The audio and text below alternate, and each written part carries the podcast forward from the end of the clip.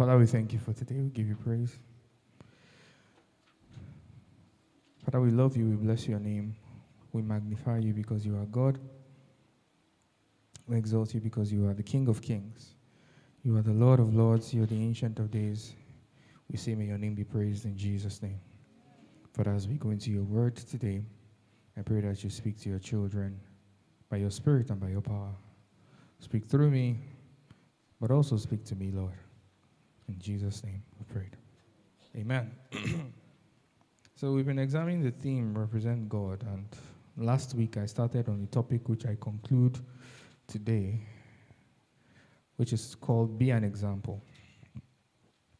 In the book of 1 Timothy chapter 4, verse 12, as a refresher, it says, Let no man despise thy youth, but be thou an example of the believers in word, in conversation, in charity, in faith, in purity. Amen? And uh, last week we spoke about what it means to be a, a, a, an example, rather, in word. And we talked about how conversation here means manner of living. And I, and I spoke to you about how you cannot take a break from being a Christian. That manner of living has less to do with individual deeds and actions and more to do with the continual progression of your life. And you have to be an example constantly. I talked about people who would take a break from Christianity when they're in certain situations or in, among certain people in certain crowds. And we are saying that Paul is warning, warning Timothy about this. He's dissuading him from this. And we spoke about love or charity. Uh, we explained why charity is written as love in the King James Version. We talked about the fact that in the Greek there are many words for love, depending on the kind of love that you are describing. And we mentioned words like eros and philia and storge. And we mentioned the fact that all these descriptions of love mean different things. Eros is conjugal, sensual, physical love.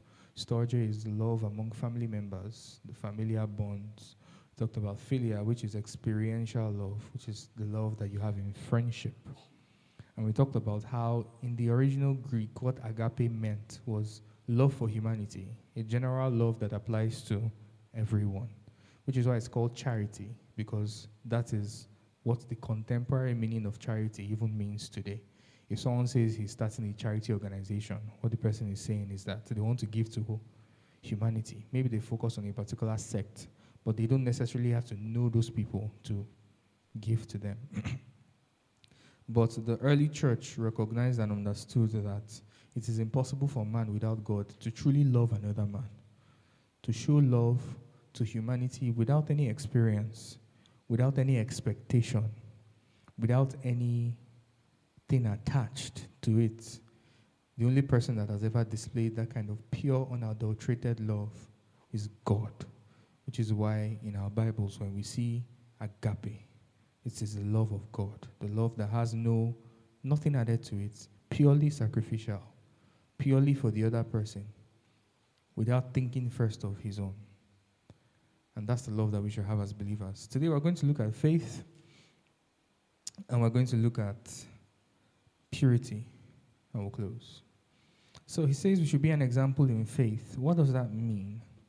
So the word faith here is a word in Greek called piste, which is gotten from a word called pistis. So the transliteration is pistis, P I S T I S.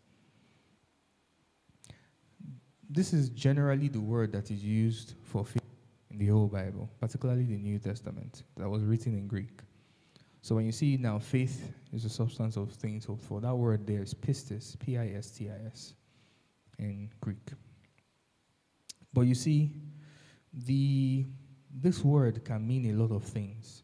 I think one of the things that I've said here a lot, and I've spoken to us about, is how many languages are more colorful, they are richer than our English language.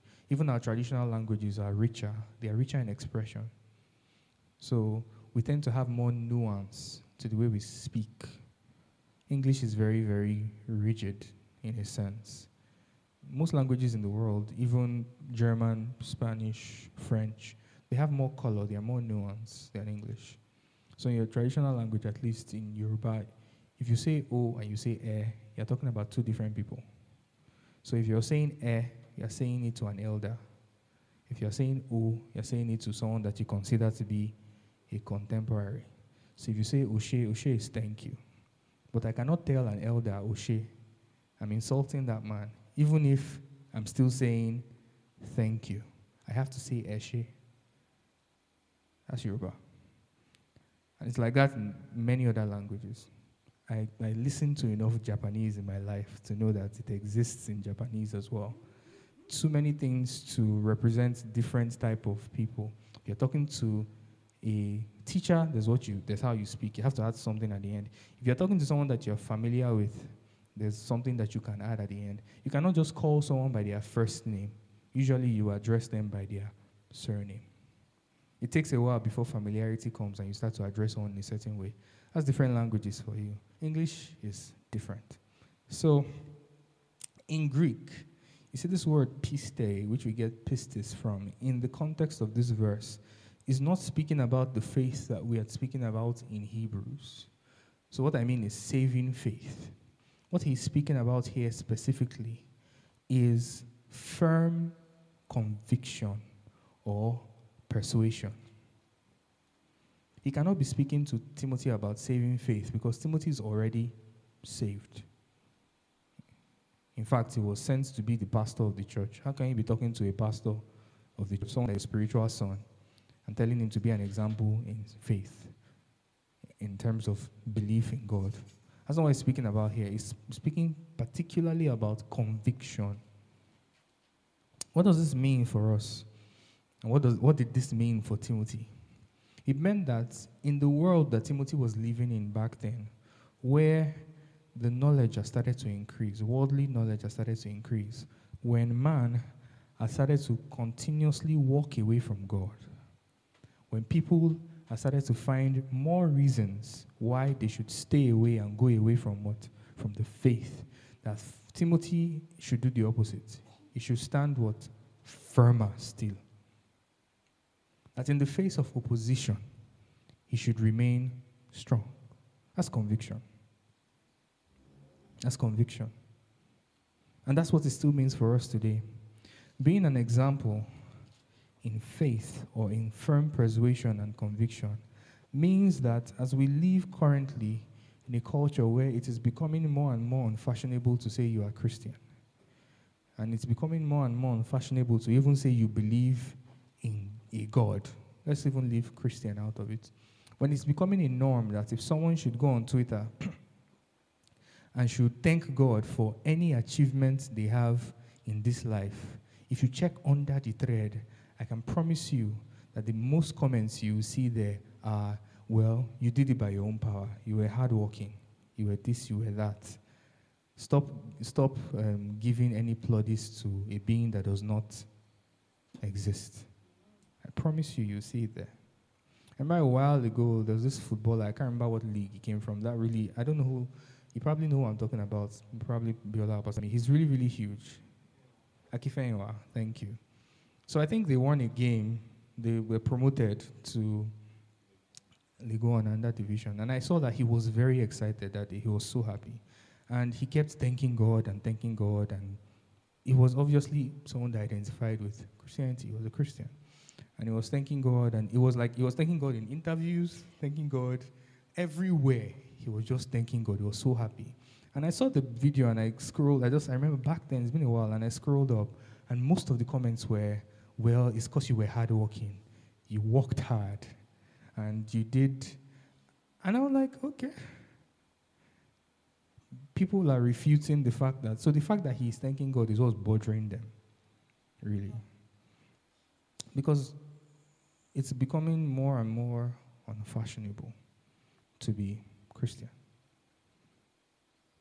And what Timothy is saying, or what Paul is saying to Timothy rather, is that even in these situations, we have to stand even firmer. That's what it means. That's what pistis is here. It's firm persuasion or conviction. So I guess the first question we have to ask is how does conviction come? Conviction is not a force. It's not a what? It's not a force. It's not an emotional outburst that you have that suddenly just will spur you to stand for God. That's not how it happens. What I'm saying here is conviction is not reactive. People who have conviction, it's not as if it's not a reaction. Do you get? Conviction is not performative either. It's not a performance. And most of our interpretations of conviction have been reduced to reactions and performances. What do I mean by reactions? People think that the expression of their conviction is if someone says something bad about Jesus in their office and they get upset and they say, You cannot be saying that about Christians. So they've, they've what? They're, they're standing their ground. No, not really. Not always. Conviction is not performative it's not a performance. It's not as if you have to feel obligated that when someone says something against Jesus, you like, I have to say something. It's not about what you say online. Most of the time, I avoid every online discourse because it's reasonable. Nobody's, people are just, they just want to hold on to their own opinion, and that's all. So, some people, and some people engage in these unnecessary battles and say it's, you know, they are they want to show their persuasion. No, it's not conviction. It's not performative. It's not a performance. It's not for anyone. Conviction is born out of relationship. Conviction is a product of your relationship with God. That's what it is. You can only build conviction through experience. And I mean, like, experience with who? With God. As you continue to place Him in the center of your affairs, the strength of your conviction would increase. Just to prove what I am saying today, just to show you, I want us to look at the life of a man in the book of Exodus. His name is Moses. And I want to show you the difference between conviction and reaction, or conviction and performance. Let's open to Exodus chapter 2.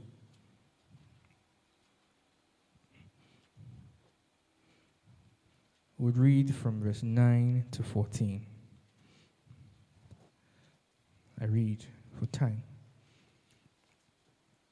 Exodus 2 9 to 14 says, And Pharaoh's daughter said unto her, Take this child away and nurse it for me, and I will give thee wages. And the woman took the child and nursed it. Verse 10. And the child grew, and she brought him unto Pharaoh's daughter, and he became her son. And she called his name Moses. And she said, Because I drew him out of water. And it came to pass in those days when Moses was grown, that he went out unto his brethren and looked on their burdens, and he spied an Egyptian smiting an Hebrew, one of his brethren. And he looked this way and that way. And when he saw that there was no man, he slew the Egyptian and hid him in the sand.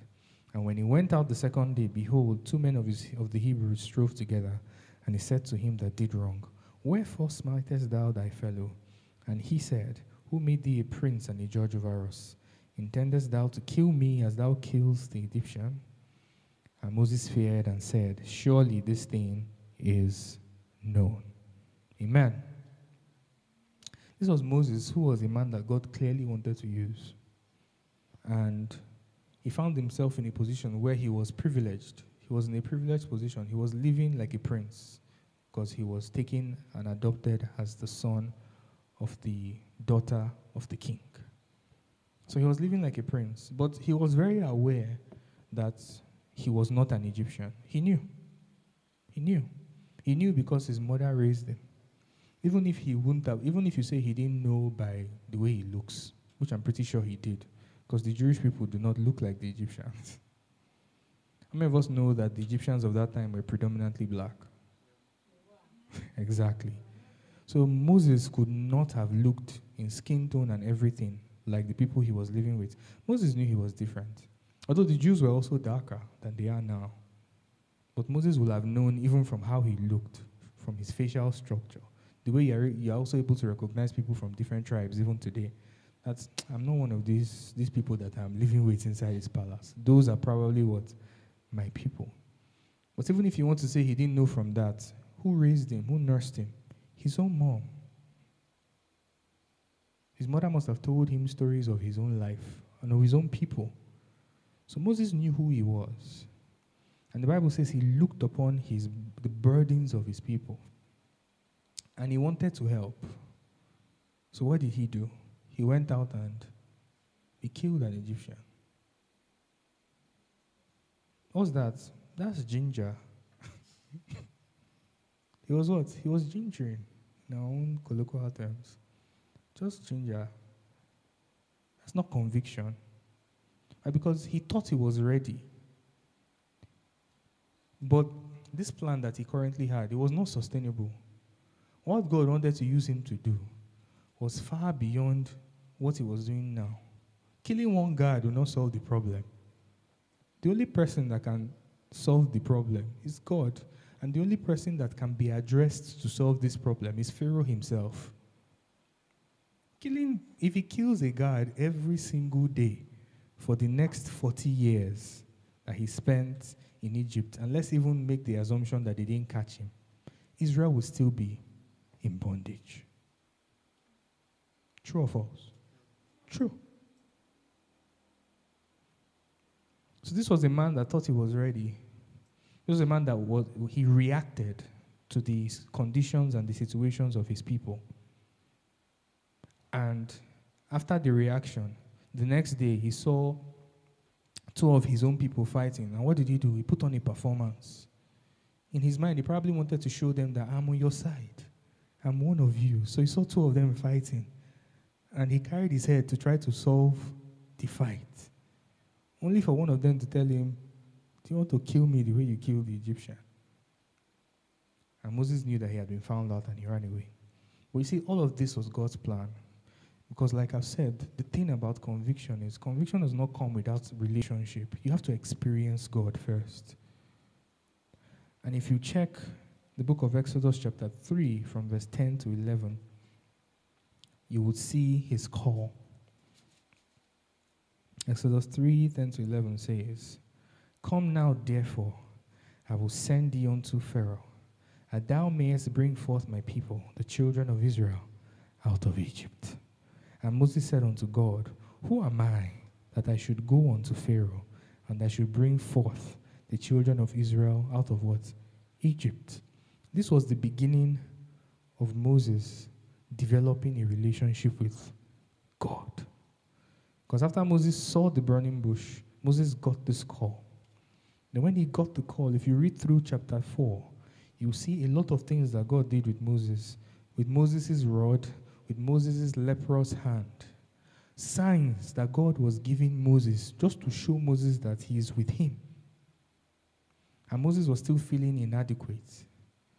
And, Moses, and God told him, Your brother would what? Follow you. After he said, I'm a stammerer, I cannot go. All these experiences that Moses was happening, having between chapter 2 and chapter 3 and chapter 4, I hope we know that it didn't happen in one day. It's not as if all these events happened in one day. We're just reading the story. It's a progressive relationship that Moses was having with God at different times when Moses was starting to believe in God more and more and what he's saying. And we see the product of that conviction in chapter 5, verse 1 when he finally got in front of Pharaoh and he said, And afterwards Moses and Aaron went in and told Pharaoh, Thus says the Lord God of Israel, Let my people go that they may hold a feast unto me in what? In the wilderness. What made Moses to, to be able to say, Thus says the Lord God of what? Of Israel. Is it not because he has experienced the Lord God of Israel? He has met with him he gave him a name. He says, I am who I am. I am that I am. At the burning bush. Moses had had a series of experiences with his God that had now built his conviction. He was convinced that nothing could happen. That what he was sent to do, God really sent him to what? To do it. You can't have conviction without experience. You have to stick to God through the tough times, that's when your conviction grows. If God has never healed you before, it will be difficult for you to believe in Him as a healer. The first time. But if you stick with Him, next time anything comes to you, you just wave it off. Because God has done this. I've seen Him do what? This.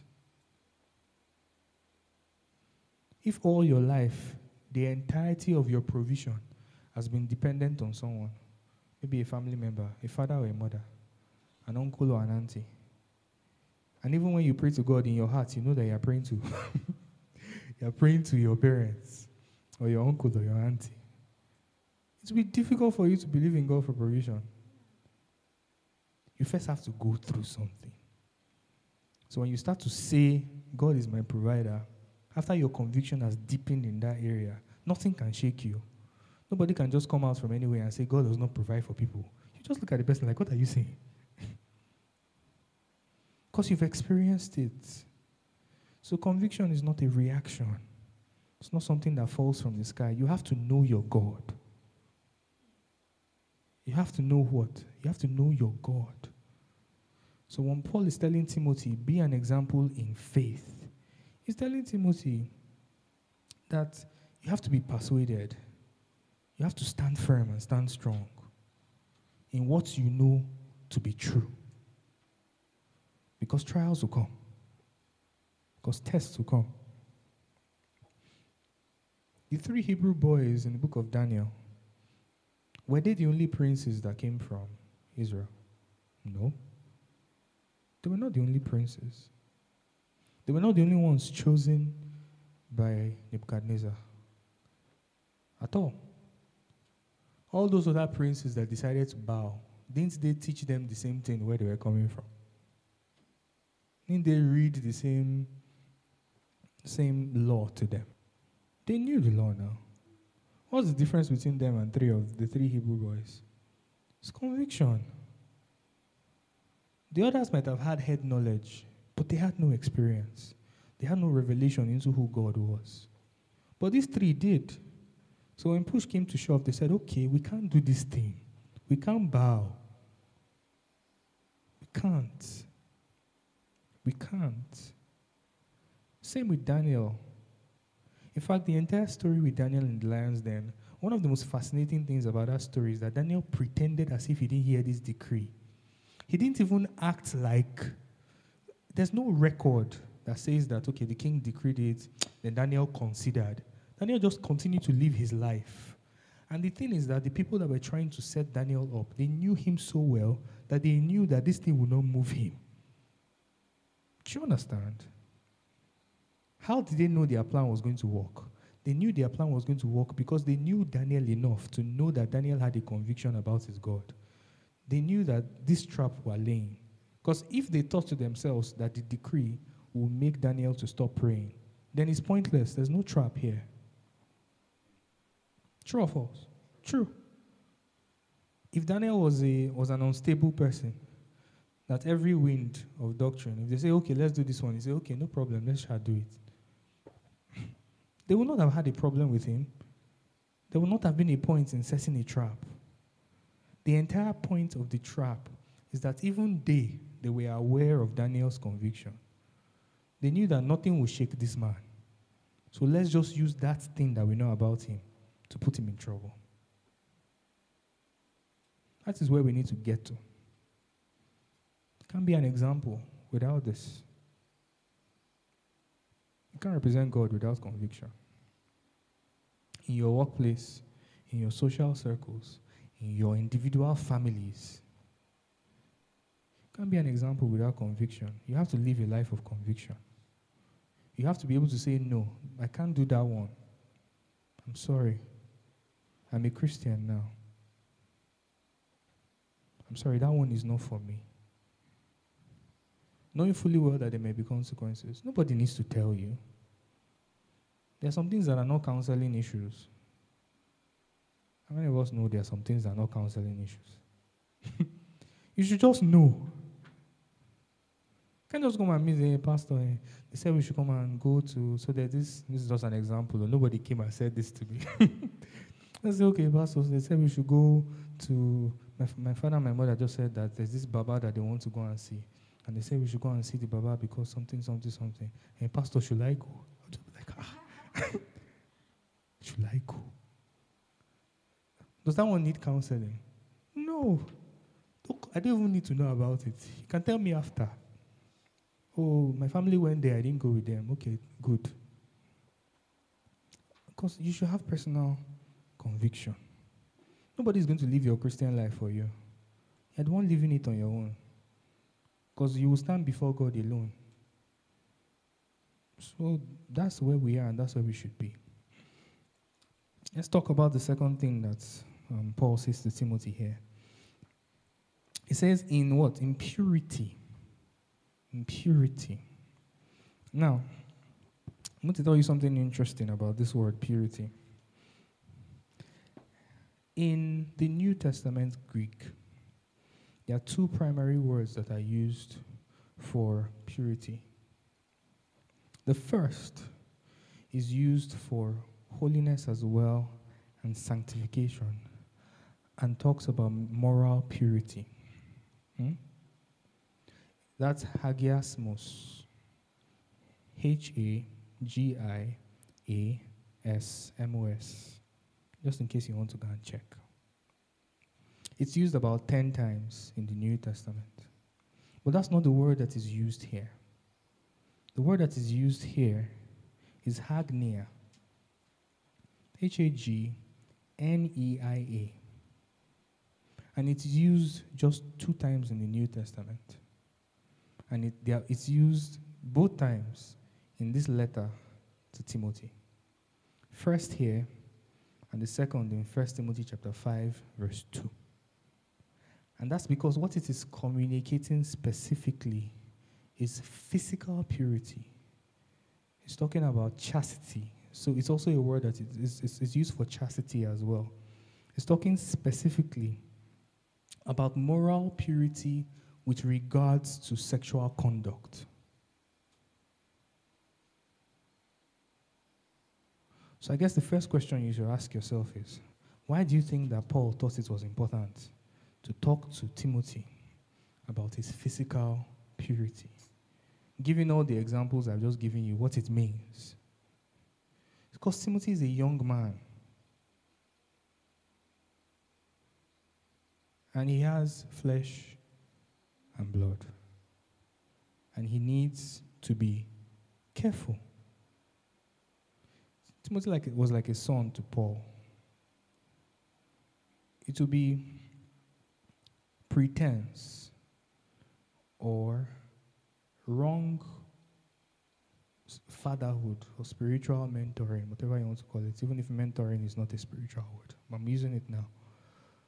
But it would be, be wrong guidance for Paul to skip over his physical purity. Like we said last week, Timothy was a man in his 30s. He was a young man. Was going to a new church to lead the church. And if you check in 1 Timothy 5, verse 2, you will see that Paul spoke about it even specifically towards women. So in 1 Timothy 5, and, 5, and 2, 5 verse 2, he says, The elder women as mothers. This is how he's telling them to relate with them. So he says, Rebuke not an elder from verse 1, but entreat him as a father, and the younger men as brethren, the elder women as mothers, the younger as sisters with all purity. That's the second time this word purity is used. And he's not talking about sanctification, he's not talking about holiness. He's talking about physical purity, his conduct, his moral conduct with regards to sexual life. Paul knew what he was saying. The truth is that God created sex. Who made sex? God. It's not man, it's God. It's not the people that are making videos now. It is not the pornographic websites. It is not Hollywood. They cannot take the credit because devil cannot make anything. No matter how much sexual perversion ex- ex- exists in this world today, it is not the devil that made it. The devil only perverted it, as he does with everything. God is the one that made sex. And God put down the parameters for sex, which is marriage, Sex equals marriage, marriage equals sex. Like, sex outside marriage is something else. It puts us in trouble. And it's important to God. There are five statements that I want to make on this. The first is that your sexual purity is essential to your walk with God. And any pastor or any preacher or any church that de-emphasizes it is lying to you. Hmm? It's essential to your walk with God. I've had the opportunity to hear a lot of stories in this my short life among young people and the things that happen in some of the churches that they go to. I've heard stories of pastors who, in the process of counseling to people who potentially want to get married, give a seal of approval on sexual relationship simply because they've already decided to marry.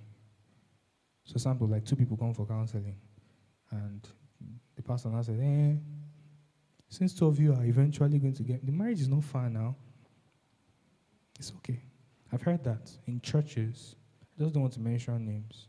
Churches that you'll be surprised by. It happens. It's wrong. It's very wrong. It's essential to go. Can we open our Bibles to First Thessalonians chapter 4?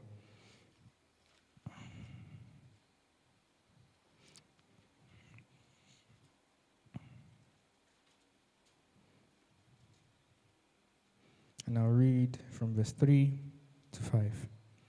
It says, For this is the will of God, even your sanctification, that ye should abstain from fornication, as every one of you should know how to possess his vessel in sanctification and honor, not in the lust of concupiscence, even as the Gentiles, which know not who.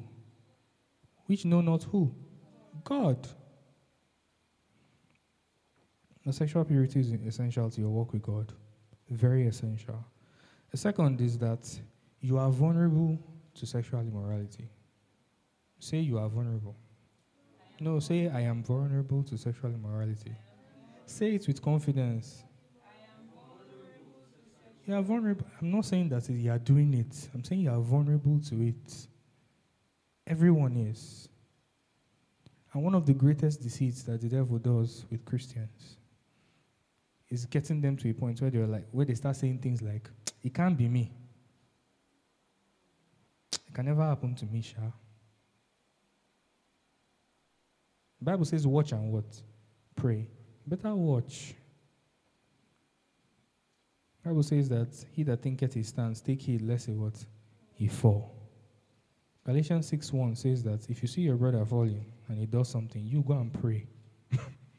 that that thing that happened to him does not befall you what? Too. You have to be careful.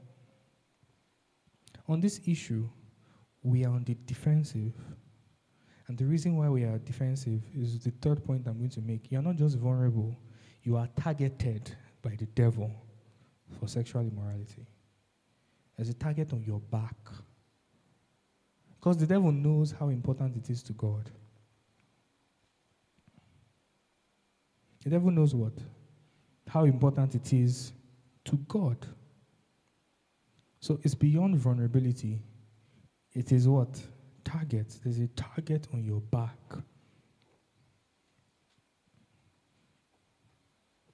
The target on what? On your back. And you have to be aware of it. You have to know. Because it's to guide how you live your life. There's so many allowances that you cannot allow.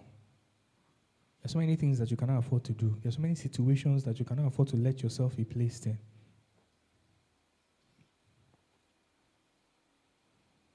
And it's because, which leads me to point four, your body does not belong to you, it belongs to God. Your body belongs to who? To God. It does not belong to you. Can we open to 1 Corinthians 6:20?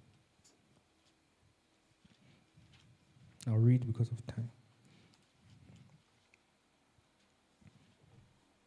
It says, For ye are bought with a price.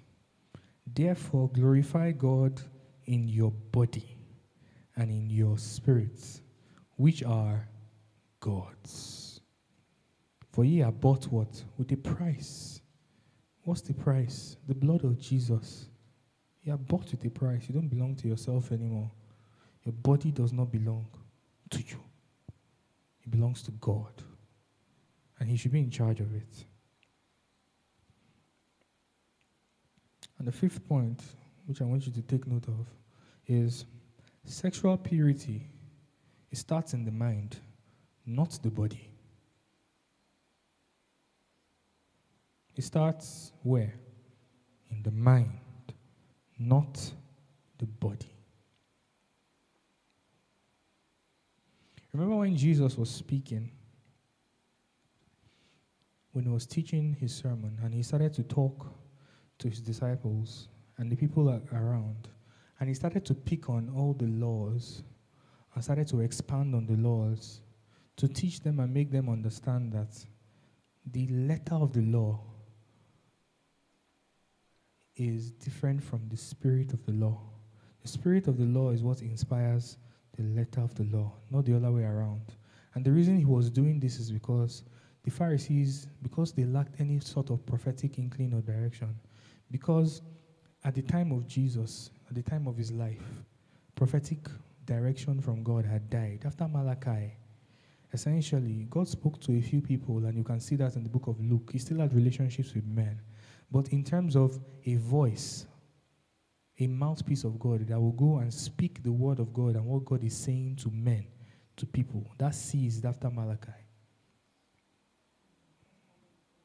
And then we had a 400 year period where nobody could say that it was the voice of God. Then John the Baptist came and started to cry again. Which is why John the Baptist was so special and rare because before him, it's been a while since someone has come and said that God sent them to do something. It wasn't happening. And Jesus started to teach them, and he, talk, he spoke to them about lust. And he spoke to them about adultery and fornication. And he talked about even if you look at her lustfully, you've already what? You've already sinned. What's Jesus talking about there? He's not trying to make you sin conscious or make you legalistic. He's trying to make you understand that it starts from the mind. Because it is the allowances and the things that we allow to settle and fester in our minds that eventually turn to action. And action becomes habit, and habit becomes lifestyle. And that's all. So it doesn't start from the body, it starts from the mind. We have to watch what we watch. To be careful what we use our eyes to see, what we use our ears to hear, what we read, what we consume as information, the places that we go, the people that we interact with. All of this is what festers in our minds and leads us down the path that God doesn't want us to be on. Amen.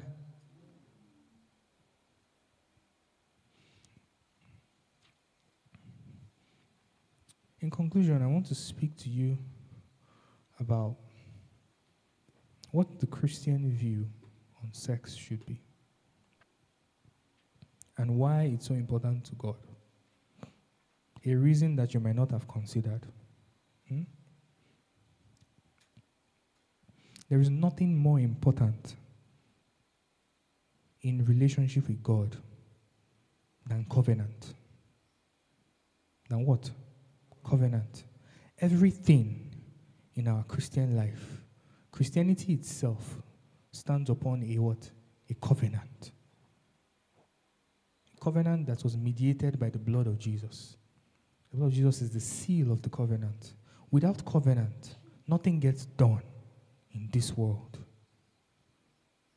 And I think there was a series we had at some point earlier this year, down to the third quarter, where we were taught about the God of covenant. Nothing gets done without covenant. And the marriage covenant is one of the most important covenants in the whole of the Bible. Because the physical marriage covenant is a type of the spiritual marriage covenant between Jesus, who is the bridegroom, and we, who are what? The bride. But you see, we could not become the bride until that price of that blood was paid, shed on the cross. And it's that blood that seals us. The blood is the seal. It's the reason why you make small mistake. The ground does not open and swallow you. The way he swallowed them in the, the desert. And I say that with all seriousness. Because the way God dealt with them then was the retribution will come. Even when He forgives. When David repented, did God forgive him? Yes. God told him, okay, but because you've done this, this is what will happen with all your sons. When he did the census again, did God forgive him? Yes, but he told him to choose.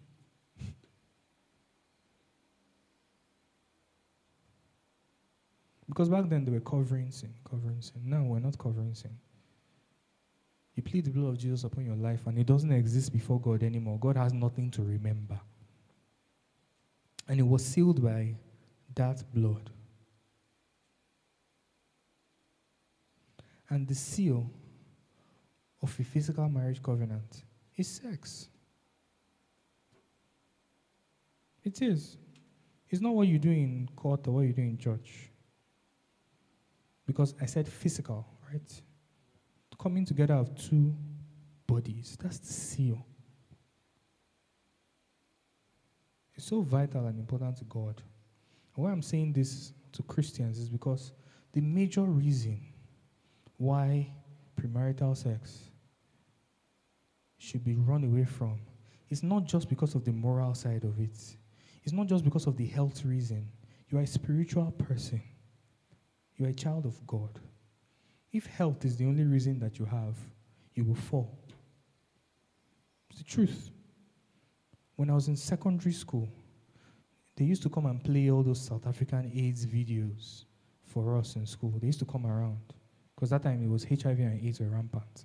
And they will gather all of us, JS3, JS, they started from JS3, SS1. They don't do it to JS1, JS2. They would now gather all of us in a long hall, now put projector, and start playing us these movies.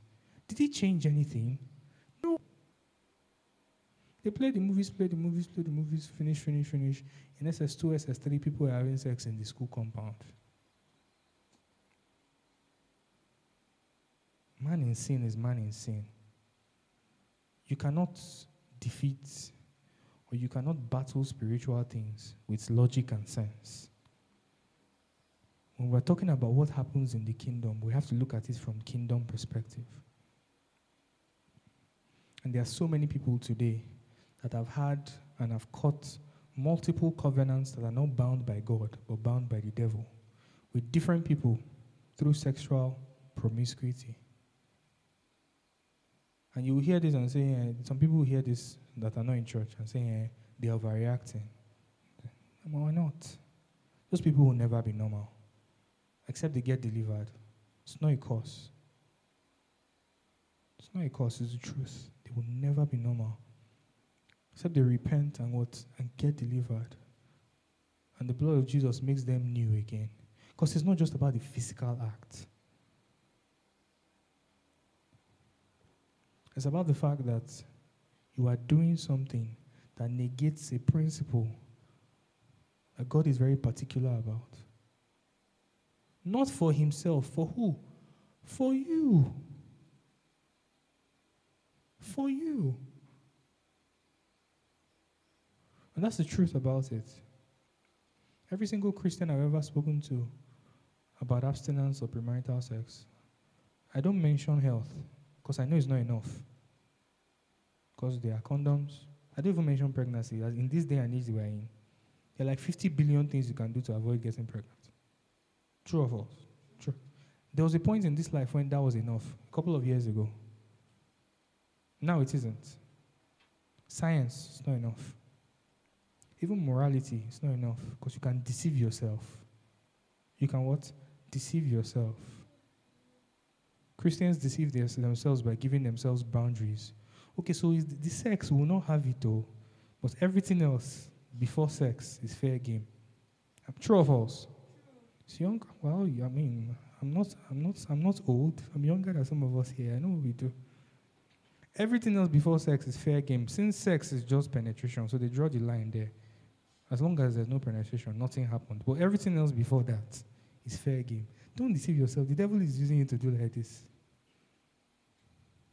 Because what he's doing is he's helping you to lower your inhibitions, lower your inhibitions until he finally what? Gets you. And what we don't know is that there are spirits attached to this thing. I told you that everything is covenants. Anything that is not done under the watchful eye of God and what he wants us to do. You know, the devil takes advantage. He comes and inserts and asserts himself. And that's why I say those people will never be normal. Because for those relationships, those sexual relationships that are not bound by God and his own mandate for sex, the devil comes and what? He exerts himself. That's what he does. That's what he does. So that's the reason. It's beyond every superficial reason that we give ourselves. Your sexual purity is important to God. You cannot stand for God if you are not sexually pure. If you're not physically pure. We can teach another day about holiness. But based on our, our scripture for today, I've told you what it specifically means. Paul was talking to Timothy as a young man. He didn't want Timothy to ruin his. And so many of us here, we never know what, where God will take us tomorrow. We don't know what it will become. The devil has ruined many a man because of sex, many a woman because of sex. I pray that God will help you in Jesus' name. Please, let's rise up.